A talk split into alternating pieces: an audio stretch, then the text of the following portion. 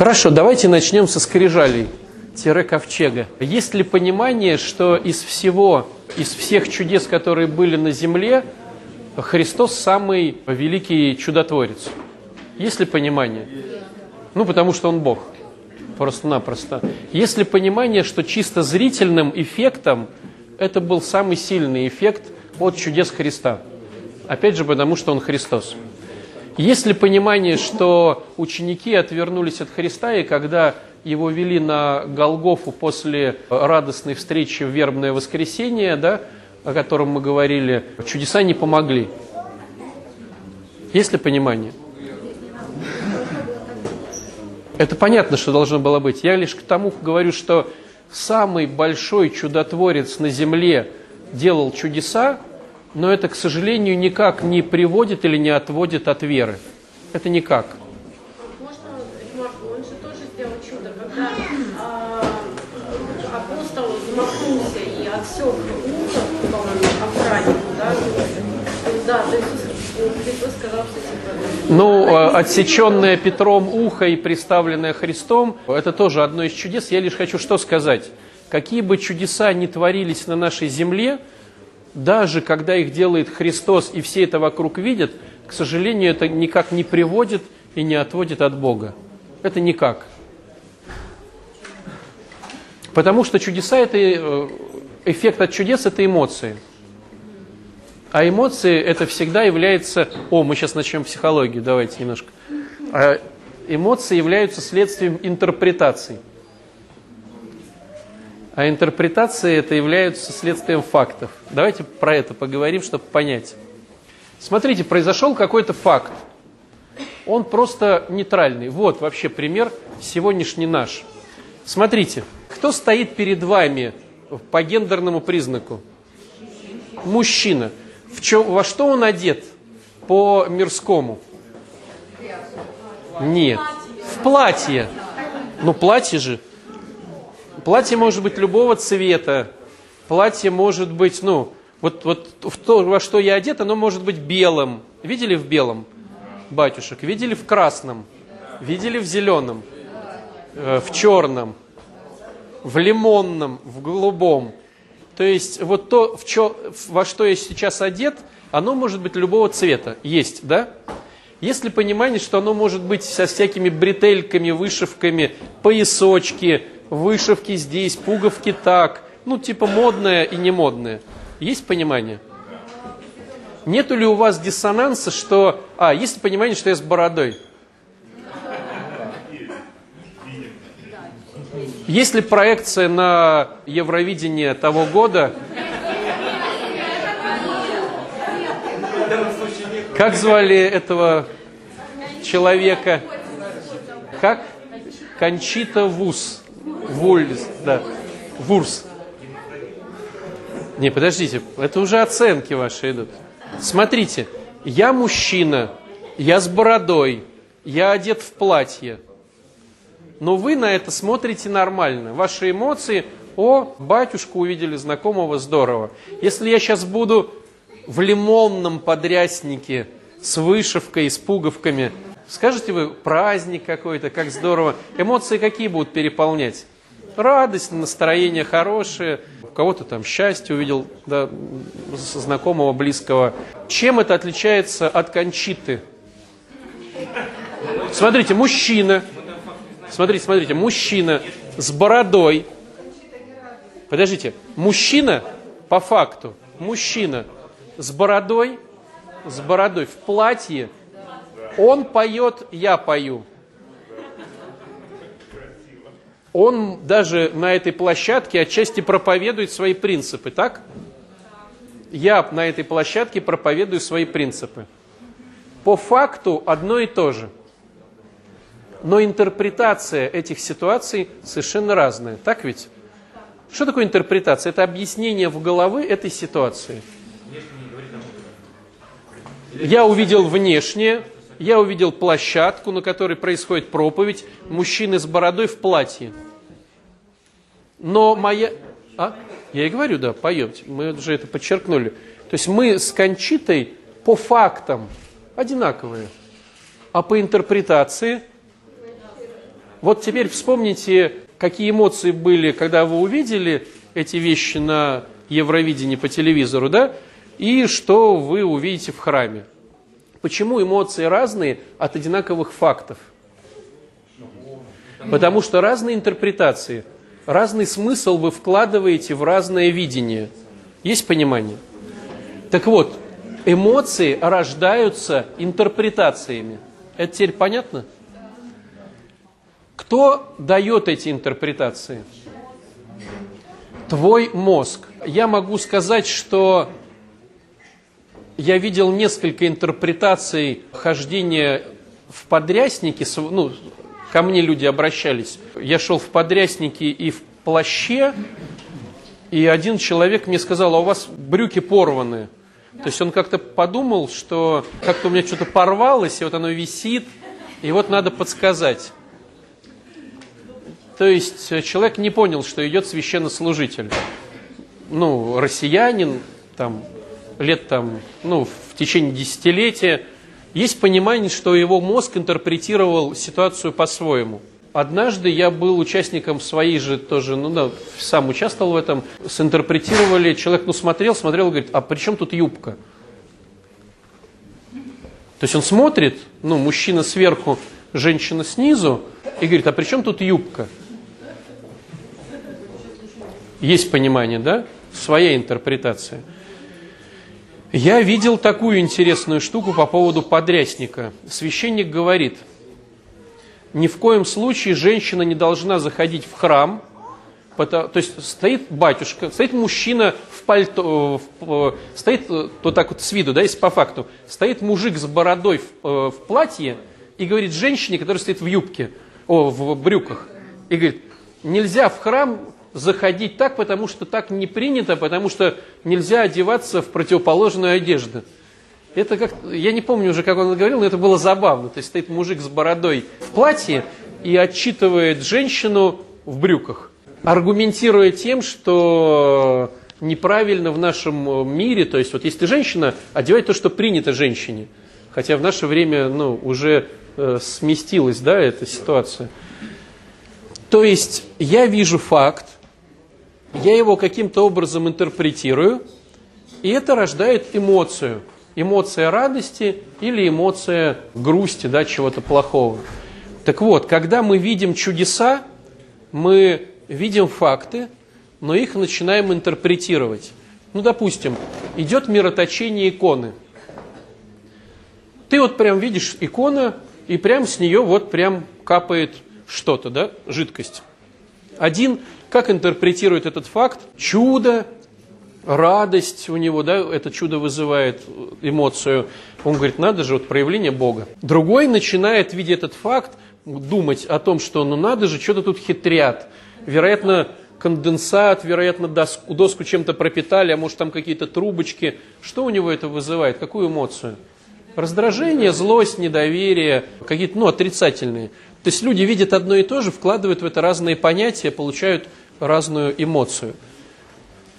Почему, видя чудо, мы, как правило, не приходим к Богу, хотя и эмоции можем испытывать такие возвышенные. Ах!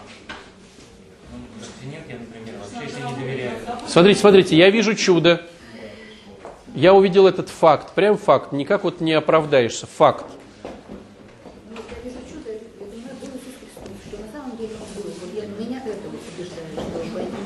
Смотри, смотри, подожди, это как бы сложно. Давайте простецки. Я вижу чудо. Я увидел чудо. Мой, я принял, что это даже чудо. И я испытал эмоцию положительную. Почему не будет сближения с Богом через это? Потому что если Бог есть, и я это понял, и я это ощутил и увидел, то мне надо тогда что-то менять в своей жизни.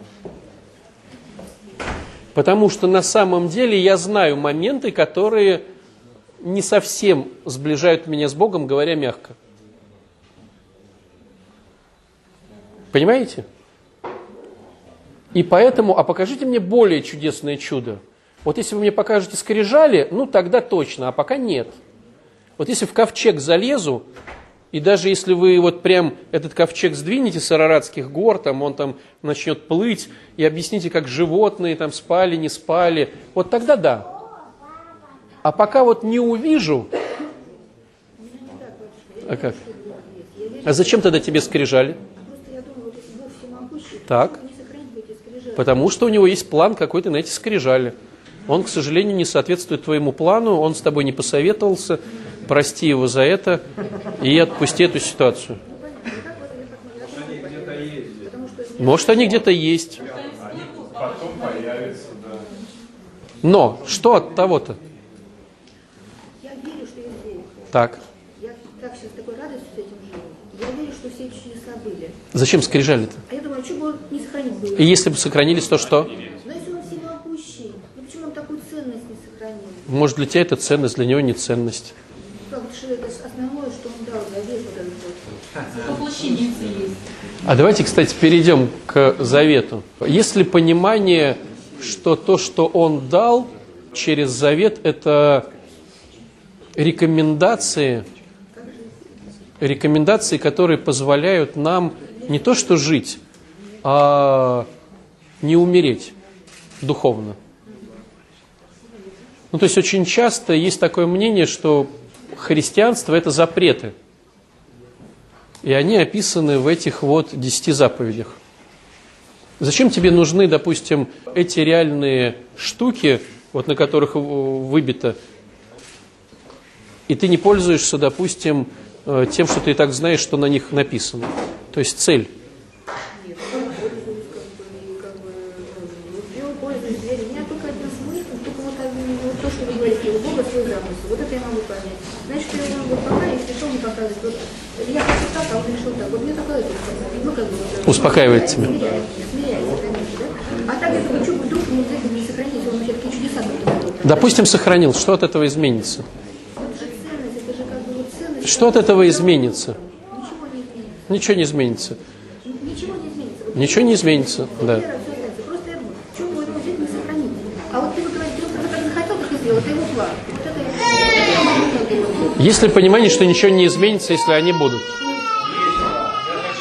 Что они не изменятся, ничего не изменится, если они будут. И ни у кого не изменится.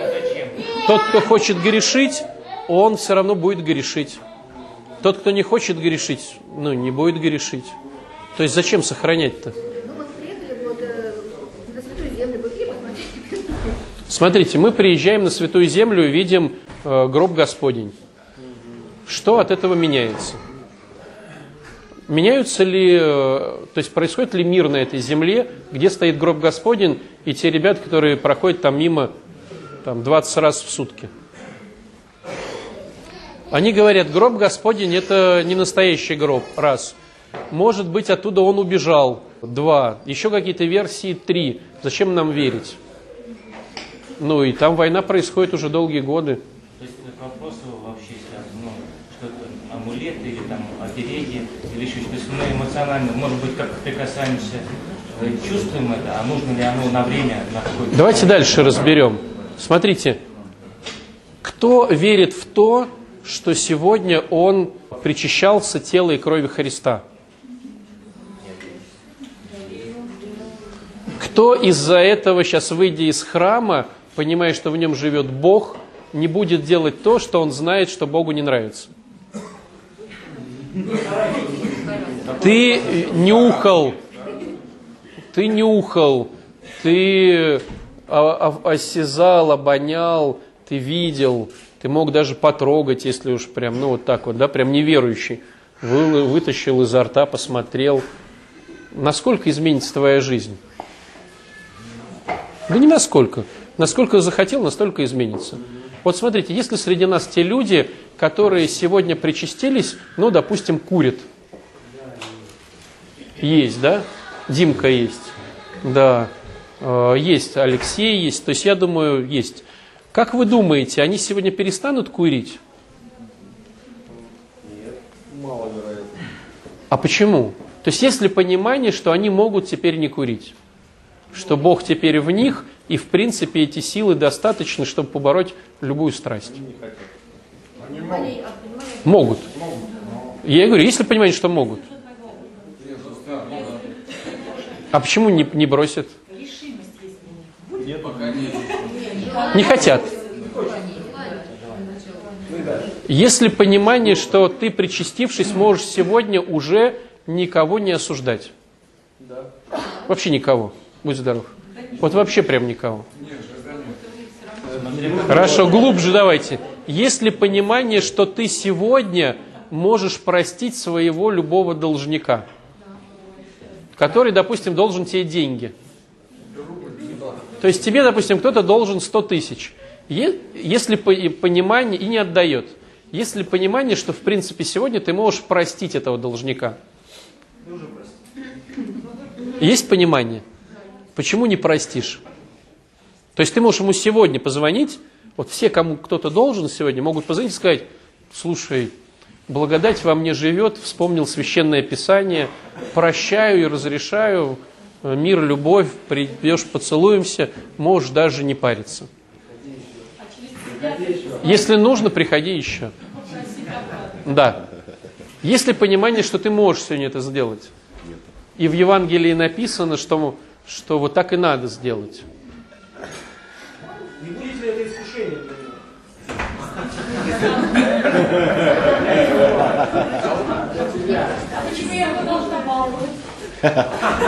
То есть, смотрите, когда мне невыгодно, то даже когда ты будешь это читать или слышать в храме, то твой мозг найдет миллион причин так не делать. Что делать, если ну, не получается? А если родные близкие говорят, что ты На, на какой раз получится? Я, нет, разных бонусов может быть много, что ты не понял себя, что тебя осудили близкие. Бонусов может быть, ну, ты потеряешь много. Я лишь про то, что, смотри, мы говорим о скрижалях.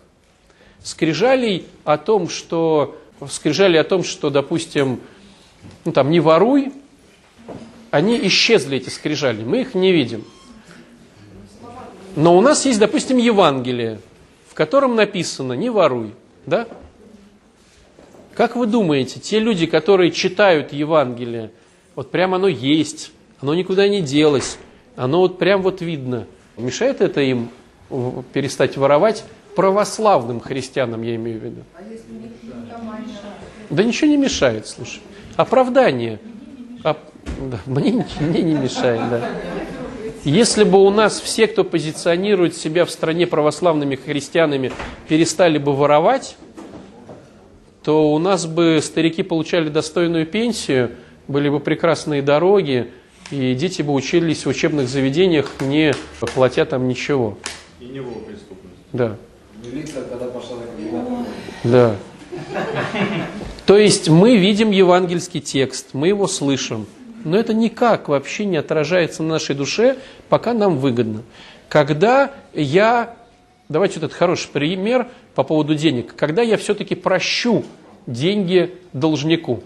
Вот давайте, 100 тысяч, нормально пример? 100 тысяч.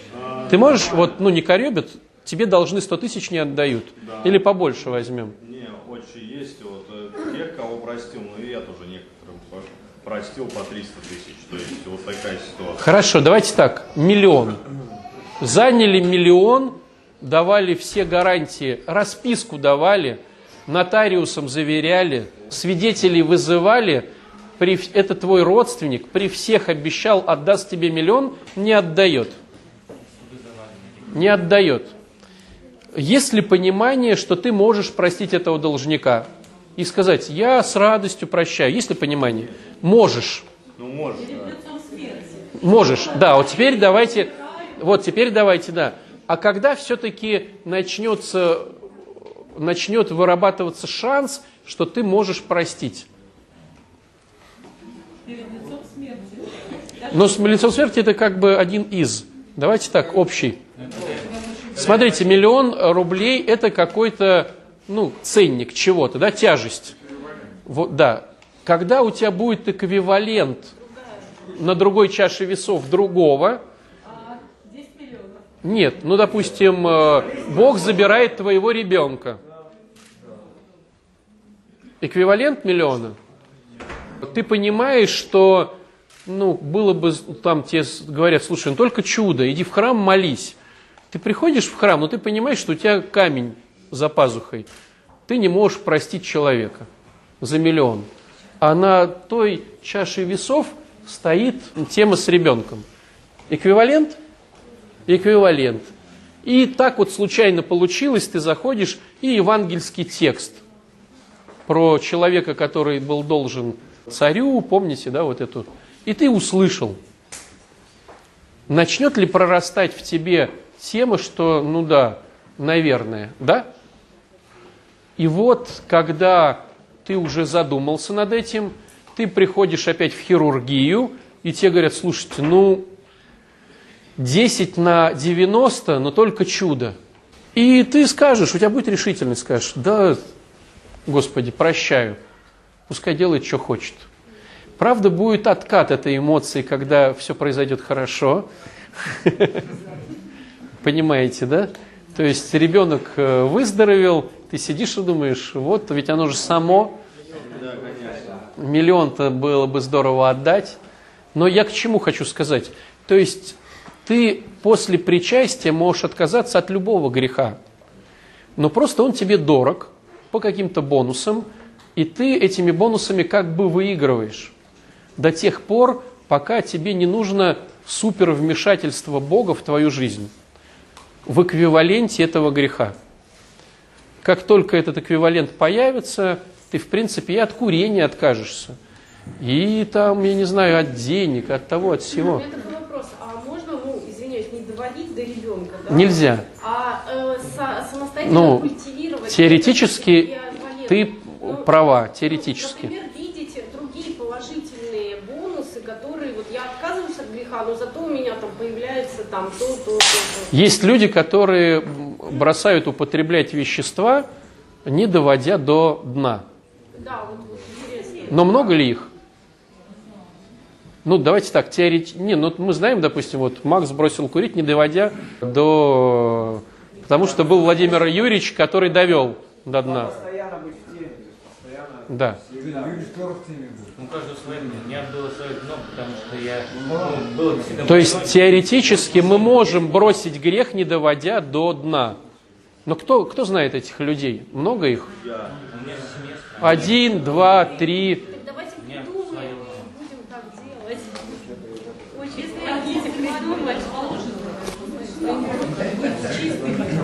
То есть чисто теоретически мы сегодня можем обратиться к Алексею и сказать, Леха, бросай курить, не доводи, не будь безумцем.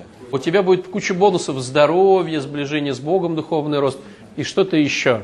Ну вот я услышал про вот эту тему, про Владимира Молдавана. Это ты услышал, потому что ты его знал. Это я в теме был постоянно.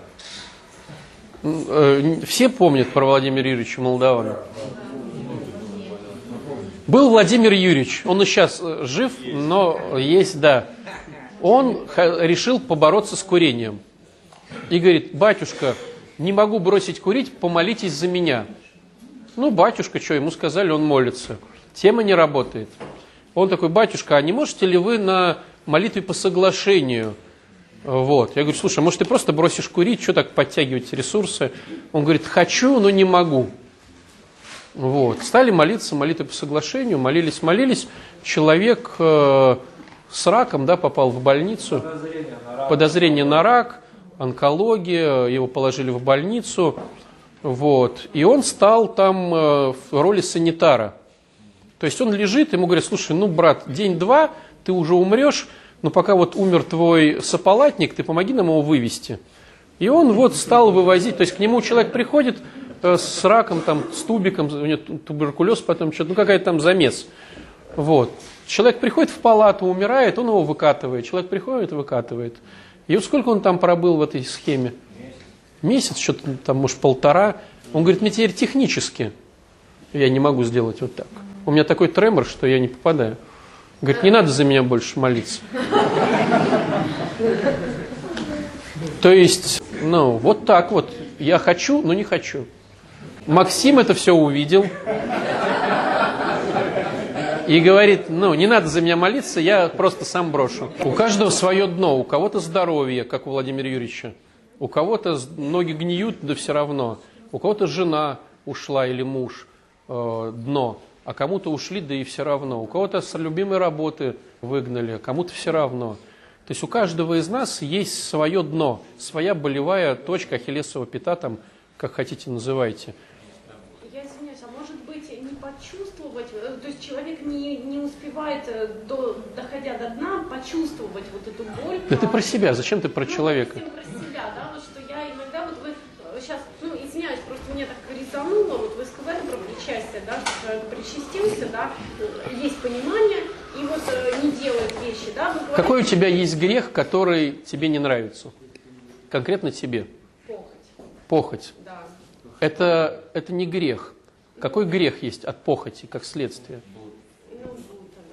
Ты можешь перечеркнуть эту историю и сказать, все, Господи, больше без брака сексом ни с кем не занимаюсь. Я же сегодня причастилась. А я думаю, что вот... э, Не надо думать. Да не надо по чувствам. Ты можешь так сказать и больше так не делать. а. Да подожди. Ты можешь или нет? Но я сегодня не причащалась.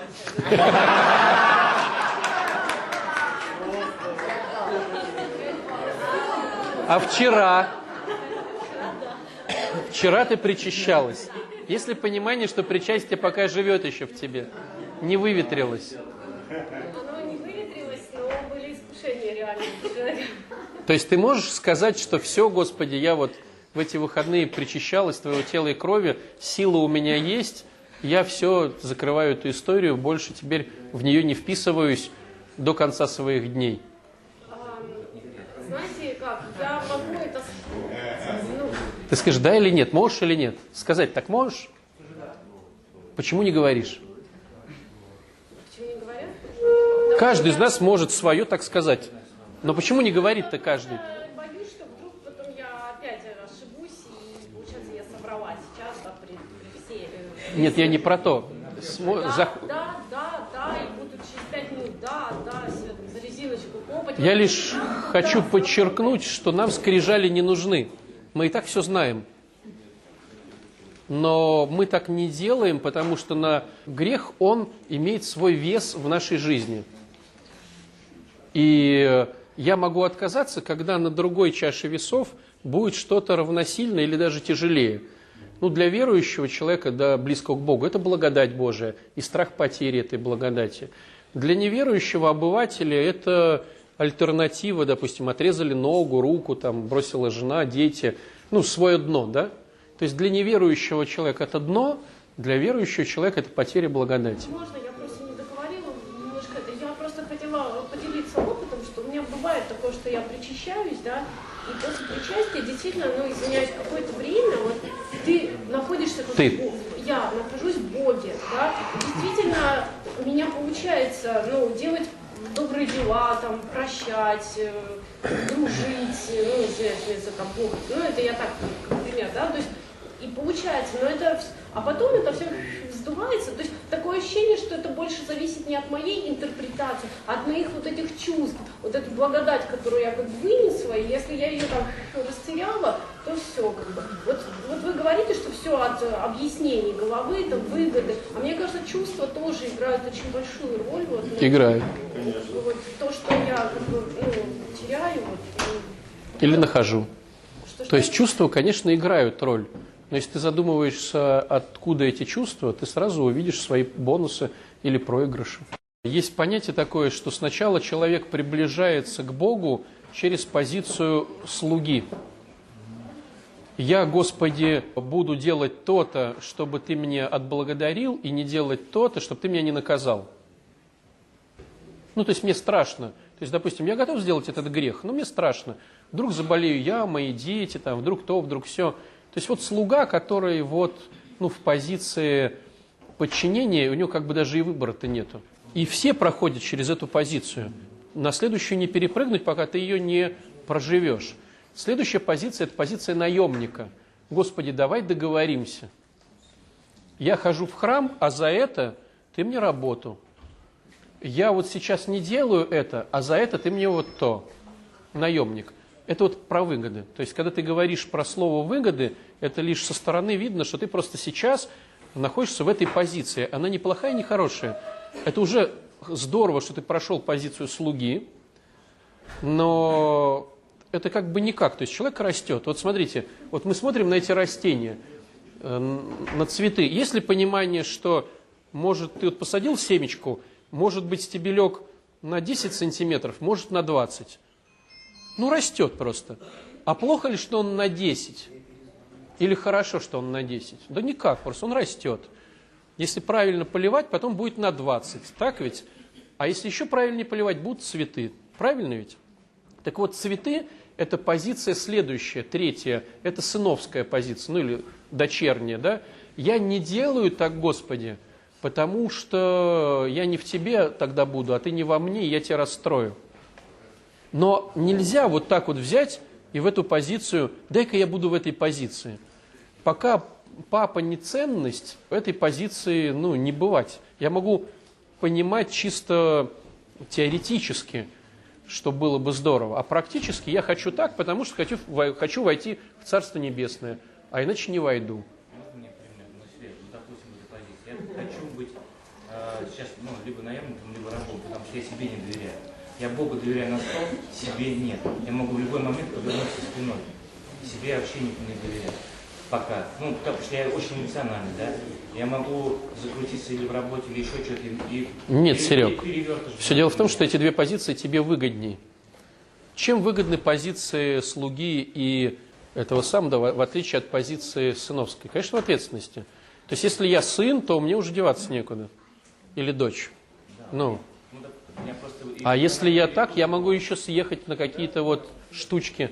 У меня бывают эмоциональные перегрузы, бывает, да, глюк, ну, бывает, да, реально. То есть поэтому я боюсь этих глюк. Да понятно, зачем ты жертвишь, мы понимаем тебя. Но, я- Просто сейчас- для себя прими, что у меня есть бонусы. Друзья, ну тут нету осуждения. Я нахожусь на этой позиции. Ну вот она такая. Бонусы у меня такие, минусы у меня такие. Ну как бы вот, все по-честному. Я стремлюсь к той позиции. Но пока, конечно же, слаще для меня грехи, чем присутствие Бога в моем сердце. Но это тоже нормально, ну, к сожалению. Вот у меня такая ситуация была. Мне звонит работодатель и в очередной раз мне говорит э, о том, что там у него проблемы. Ну, я ему говорю в ответ, ну, мне не интересно там твои проблемы, я тебе полностью доверяю, будут деньги, отдашь. Вот, ну, мы с ним поговорили, я вешаю трубку, а в моей голове, ну, сразу нарисовывается картина, вот теперь он теперь деньги. Я вижу потери свои. И, ну, а у меня на сердце радость была, и я понимал, что я, ну, на радости это говорю ему. И радость у меня потерялась. И Ну, какое-то вопрос в мгновение. чем? Ну, а почему вот так происходит? Я не вижу, э, допустим, я делаю, ну, правильные вещи, да, а вижу совсем другое, что я что-то потерял. Когда ты с ним разговаривал, у тебя, может, был, был страх оценки этим человеком, и ты с радостью подстроился под него, чтобы отказаться от своего бонуса. Повесил трубку, разъединился с ним. У тебя теперь страх перед женой, там, перед собой, перед кем-то. Тебе надо подстроиться под жену, она скажет, что дурак, что ли? Вот. И в результате, не имея своей четкой философии, своего стержня, ты постоянно метаешься то туда, то сюда. Но это тоже нормально. Ты же выздоравливаешь. То есть стержень, ну, он же растет, как бы мы не можем его сразу 20 сантиметров сделать или 30. Ты что завис? Я просто сразу другие поступки следил. Я я на эмоции ушел, а потерял логочку. Почку. Зачем ты сейчас Я оправдываешься? не оправдываюсь, серьезно. Я хочу сказать, что я просил именно, в чем смысл логический был наемника, да, в эту позицию остановить. Потому что э, я прошу его руководить, и в том плане, ну, что я себя не могу принудить. У меня сил не хватает. Ну, а вот его прошу, потому что и это для меня хорошо. Вот, и в этом плане. Почему ты это я не жертвил, и это для меня хорошо. Я этого хочу. Хорошо, ты не жертвил. Ну, ну, это не Тебе тяжело принять, что ты жертвишь. Ну, я сейчас говорю, может быть, делюсь опытом за это. Тебе вообще тяжело признать, что ты жертвишь? Кто видит, что сейчас вот он жертвит? Кто-нибудь видит? Жалость к себе. Жалость к себе, э, не чувство вины. э, оправдание. Неприятная связка. Если я позиционируюсь, я, допустим, начинаю типа, учить. Серег, да мы тебя любим и так. Зачем ты ну, с нами? Потому что? Мы и так тебя любим, ты хороший для нас. То есть, э, ну, ты есть в чем-то ты, а в чем-то, ну, твое наслоение. Зачем? Давайте подведем кусочек, да, этого разговора. Итак, понимание того, что нам, к сожалению, выгодно грешить, и нам это пока будет выгодно, мы не перестанем приближаться к Богу. Как только нам перестанет выгодно быть грешить, мы над этим начинаем задумываться, к сожалению. Идеальная схема сразу сказать, Господи, но ведь тогда я к Тебе не приближаюсь, и убрать все грехи. Это схема теоретическая. В жизни, к сожалению, идет какой-то рост. И в какой-то момент э, я в позиции слуги, в какой-то момент в позиции наемника, в какой-то момент в позиции сына или дочери. Вот. Само не растет. Ну, не происходит скачка квантового. Все как бы растет. Момент отношения родителей к детям. Роман спрашивал, да? Есть ли понимание, что здесь не родители к детям, а Рому не волнует, как родители относятся.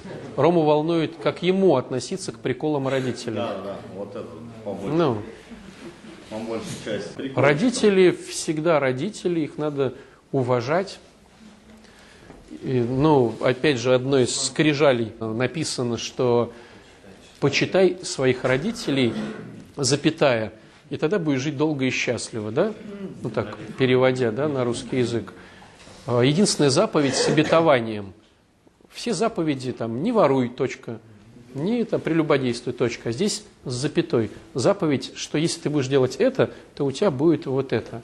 И смотрите, самое интересное, что здесь не, не люби родителей, не возлюби родителей, а почитай.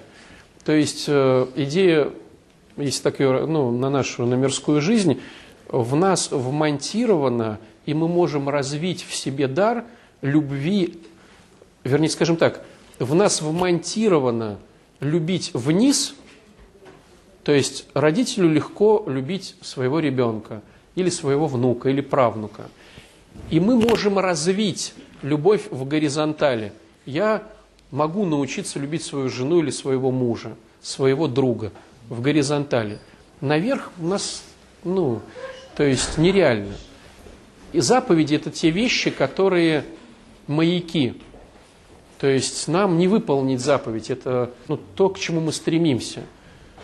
И тут даже не говорится «научись любить своих родителей». Это вообще, ну, то есть, если ты хотя бы направишься к тому, чтобы уважать своих родителей, это уже будет космически. Есть понимание, да? Теперь смотрите, допустим, я хочу любить Романа, да, вот, вот он мой друг, я хочу его любить, я хочу вот, э, как мне его любить? Узнай.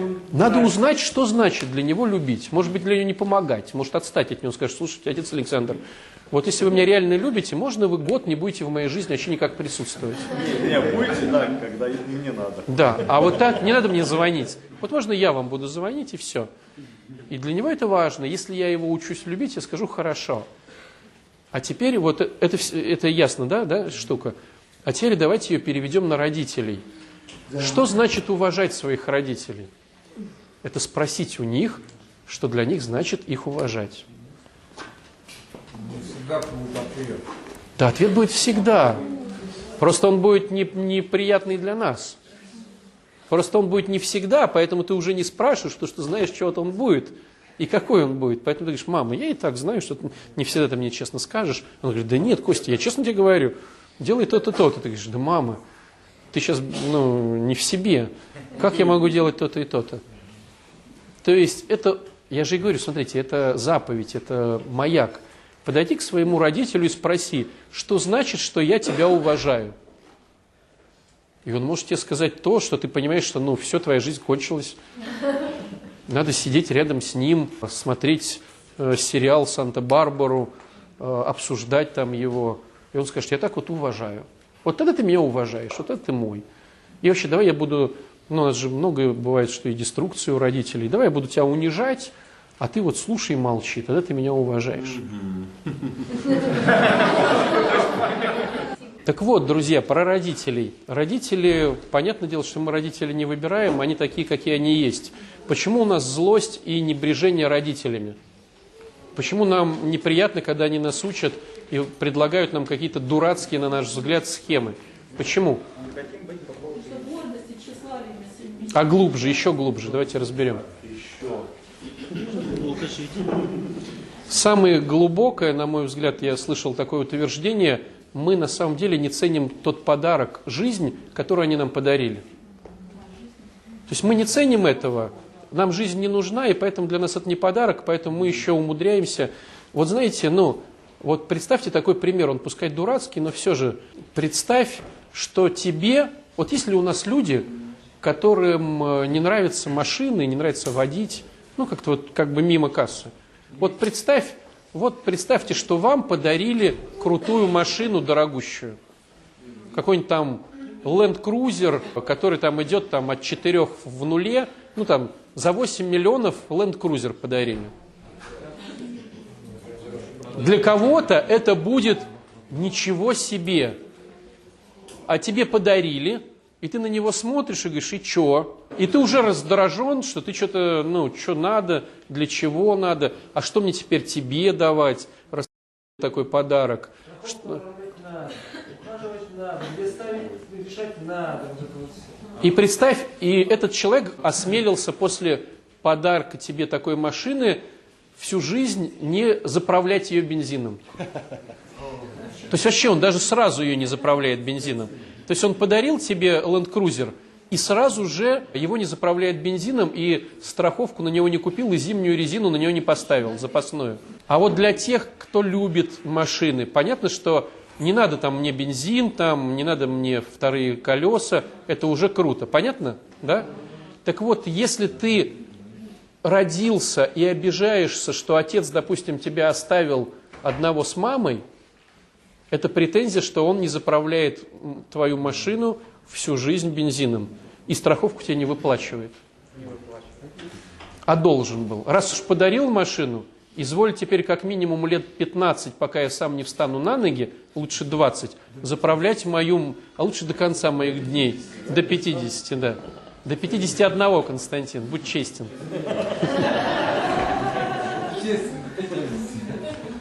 Заправляй мою машину. То есть, если меня раздражают родители, это как следствие неценения мной того подарка жизни. То есть я не ценю жизнь. Для меня это как бы оброк такой, ну такая штука. И поэтому все, что бы вы ни делали, это будет какое-то, ну, неприятная ситуация. А тот, кто любит жизнь, тому, и, да, в нашей аналогии подарили вот эту любимую машину, да он посидит с этим человеком сериал, посмотрит – да он, да, ну ты говоришь, что я дурак, говори, говори, говори, лишь бы только мне вот машину подари, а так говори, что я дурак там. Ну вот смотрите, давайте простой пример. Если тебе нужна работа, ты можешь позволить, чтобы начальник говорил, что ты дурак? Но если тебе нужна работа, да ладно, что ты с ним поссоришься? Тебе нужна работа, тебе нужны деньги, он тебе платит достойную зарплату. Ты понимаешь, что... Смотри, смотри, согласен, согласен полностью. Смотри, вот какой для тебя ценник очень хороший? Ну, подождите, Светлана Волошина, лучший модельер Санкт-Петербурга. Для, для тебя ценник, работая на дядю, какой бы был, ну, классный? Ну, за миллион. За миллион. Он говорит, слушай, ты дура, ты что тут руки-то, откуда у тебя растут? Ты что там швы? Подожди, подожди, подожди. Нет, я просто сейчас вот именно Подожди, подожди. Вот, вот, вот. Подожди, миллион он тебе платит, миллион. Тоже, ну, Подожди, подожди, миллион он тебе платит и говорит, что ты дура.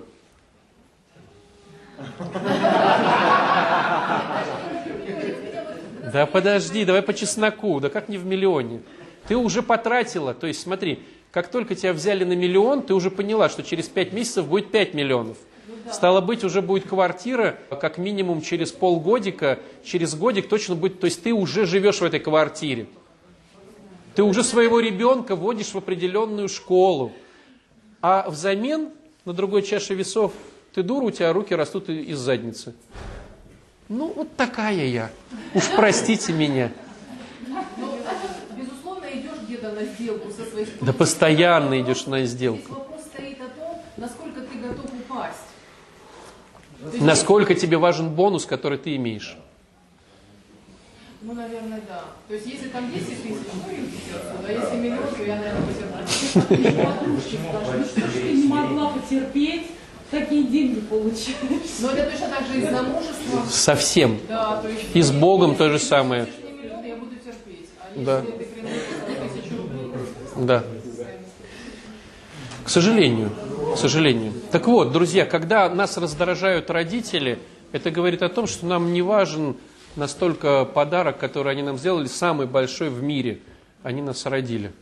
Ну, я просто вот согласились, больше. Они согласились. травма, Больше нас дать. Все равно. Нет, это перенос ответственности. Это, знаете, бизнесмен дарит тебе машину, а ты говоришь, ну, это не его деньги, Бог ему позволил их заработать.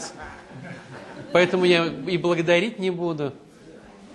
Батюшка, это значит, когда я недовольна своей жизнью или я раздражаюсь на своих родителей, значит, что у меня упрек Богу, что он меня родил. По идее, да, если еще глубже копнуть, это упрек Богу, что, Господи, не нужна была мне жизнь это с твоими этими всеми проблемами. Но нам упрекать Бога страшно. А вдруг он тогда, как громоносец, скажет, ах так, ну давай, чик-чирик, и э, у тебя там ни рук, ни ног. А вот упрекнуть родителей, как бы тоже, я же православный христианин, мне вот так сказать, что родители, вы плохие, страшно. А вот пораздражаться на них, что они так часто звонят, вроде я могу себе позволить. Понимаете? Опять они с этими дурацкими советами. Могу так себе позволить. А так сказать в лицо родителям вроде страшно. Я же православный, я же христианин. Но в принципе корень, да, Бог, э, мне не нравится твой подарок, родителям мне не нравится ваш подарок, и вообще как бы мне ничего это не нравится, к сожалению. Если учесть, что это жизнь, край, да, тогда да. Если вдруг ты понял, что это супер подарок, ты будешь готов на все. Как вот с миллионом. То есть, да, они говорят, говорите, говорите, зато у меня жизнь. По по поводу родства душ. Родство душ – это интерпретация. Не только инкарнации, это всех инкарнаций. Да, но это интерпретации. То есть, смотрите, вот люди, допустим, на реабилитации. У них там возникает любовь-любовь друг к другу. И они говорят, батюшка, у нас такое родство душ. Понимаете ли, что это просто похоть, и надо получить эндорфины, и просто-напросто э, сейчас они так себя разводят. Есть ли понимание?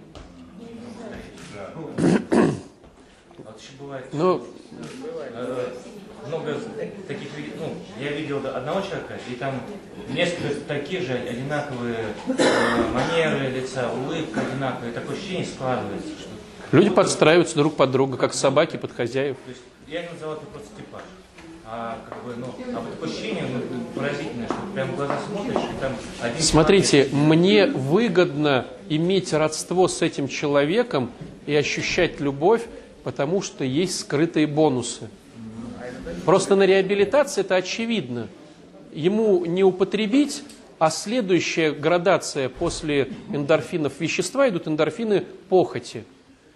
И ему выгодно признать, что он любим, тут еще чувство вины, одиночества, и он любит да, эндорфинное состояние.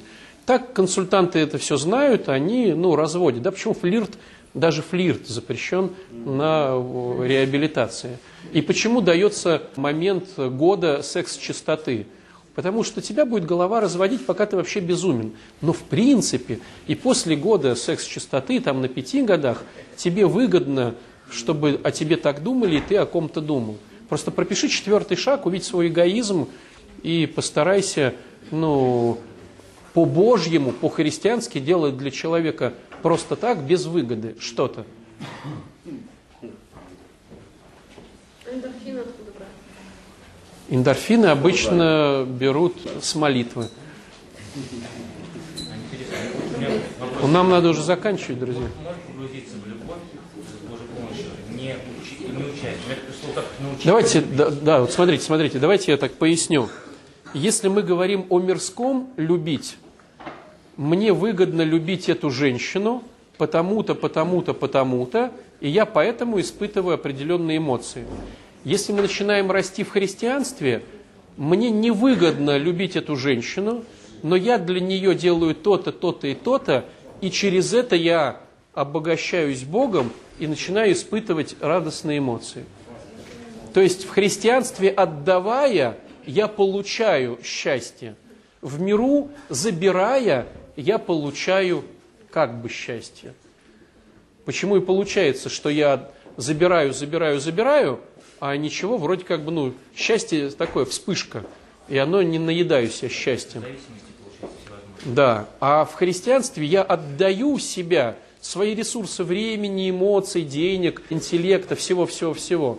И от этого я обогащаюсь Богом и испытываю счастье, но не от того, что я отдал, а от присутствия Бога в моей душе.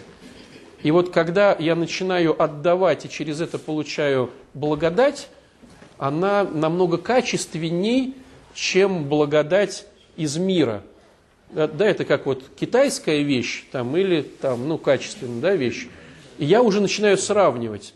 То есть, да, я могу китайскую купить быстро и просто, но я когда ее там одеваю, ношу там, или ем, или что-то, я понимаю, что это ну, фейк, фальшивка, ерунда какая-то. И, раз, и раздражаюсь из-за этого. Но первые две секунды я хожу с чувством благодати. А от Бога благодать, она стопроцентная, она ну, не, не фальшивка. И поэтому хоть немножечко э, скопив в себе благодати, человек понимает, что, о, надо же, и он начинает видеть, что отдавая, он наполняется, отдавая, он наполняется. И вот, когда человек чувствует уже эту благодать, он ее не хочет менять на фальшивую благодать. Поэтому ему уже машины не так нужны, одежда не так нужна. И вот заметьте, люди, которые в благодати, они, как правило, модно не одеваются. То есть, ну а зачем? То есть мод, э, модно одеться, если вы глубоко просмотрите честность, это низкая самооценка, чтобы через одежду поднять свой уровень восприятия этого мира и его ко мне. Понятное дело. Те не согласны, потому что ты работаешь в этой индустрии, и тебе невыгодно, если люди начнут одеваться не модно. Поэтому будь честный. Если ты понимаешь, что ты роза, то тебе не нужно в салофановый пакет. Понимаешь? Вот если вы несете женщине красивые цветы, вы их не будете украшивать еще во что-то. Потому что там, ну, дельта большая. А если ты берешь цветочек, ну, ты берешь дешевые цветы, то почему их украшивают в эти банты? Ну, чтобы как-то сгладить, что он там не свежий, поломанный и так далее, и так далее. То есть молодой девушке не надо себя украшать. Так ведь? Почему э, женщины более взрослого возраста обращают внимание на косметику, на то, на все, на пятое, десятое? Молодая женщина, она и без косметики, как красота, да, ее во что ни одень в любое рубище, все на нее в храме будут смотреть. А чтобы на женщину в возрасте все смотрели, надо обратиться к Светлане Волошиной, лучшему модельеру Санкт-Петербурга. Я про это и говорю. Уважение к себе, что ты еще... Вот. А если мужчина сильный, давайте продолжим параллель, если мужчина сильный, то есть кто делает вот так вот руки? Вот Саша Федоров у нас так не делает руки, они у него сами так, понимаешь? Потому что там они не сводятся. А парень начинает э, расставлять руки, когда у него страх, низкая самооценка, ему надо тут же произвести впечатление на оппонента и показаться в пространстве более большим. Вот. И вот он начинает. То есть я к тому, что красоту не надо украшать, если она есть. А когда мы одеваемся моднее, мы ну, просто подчеркиваем свою самую. Так же и в благодати получается. Человек, который в благодати, он, как правило, такой бомжик с виду. Он ест просто, одевается просто, ходит просто. Но вы не увидите там никакого святого в Гуччи или там, ну, в, там, в Габана, да. Ну, если только над смирением работает. Если только над смирением работает, да. И вот там какой-то э, старец э, вот в стразах. Ну, я не представляю, но теоретически, да.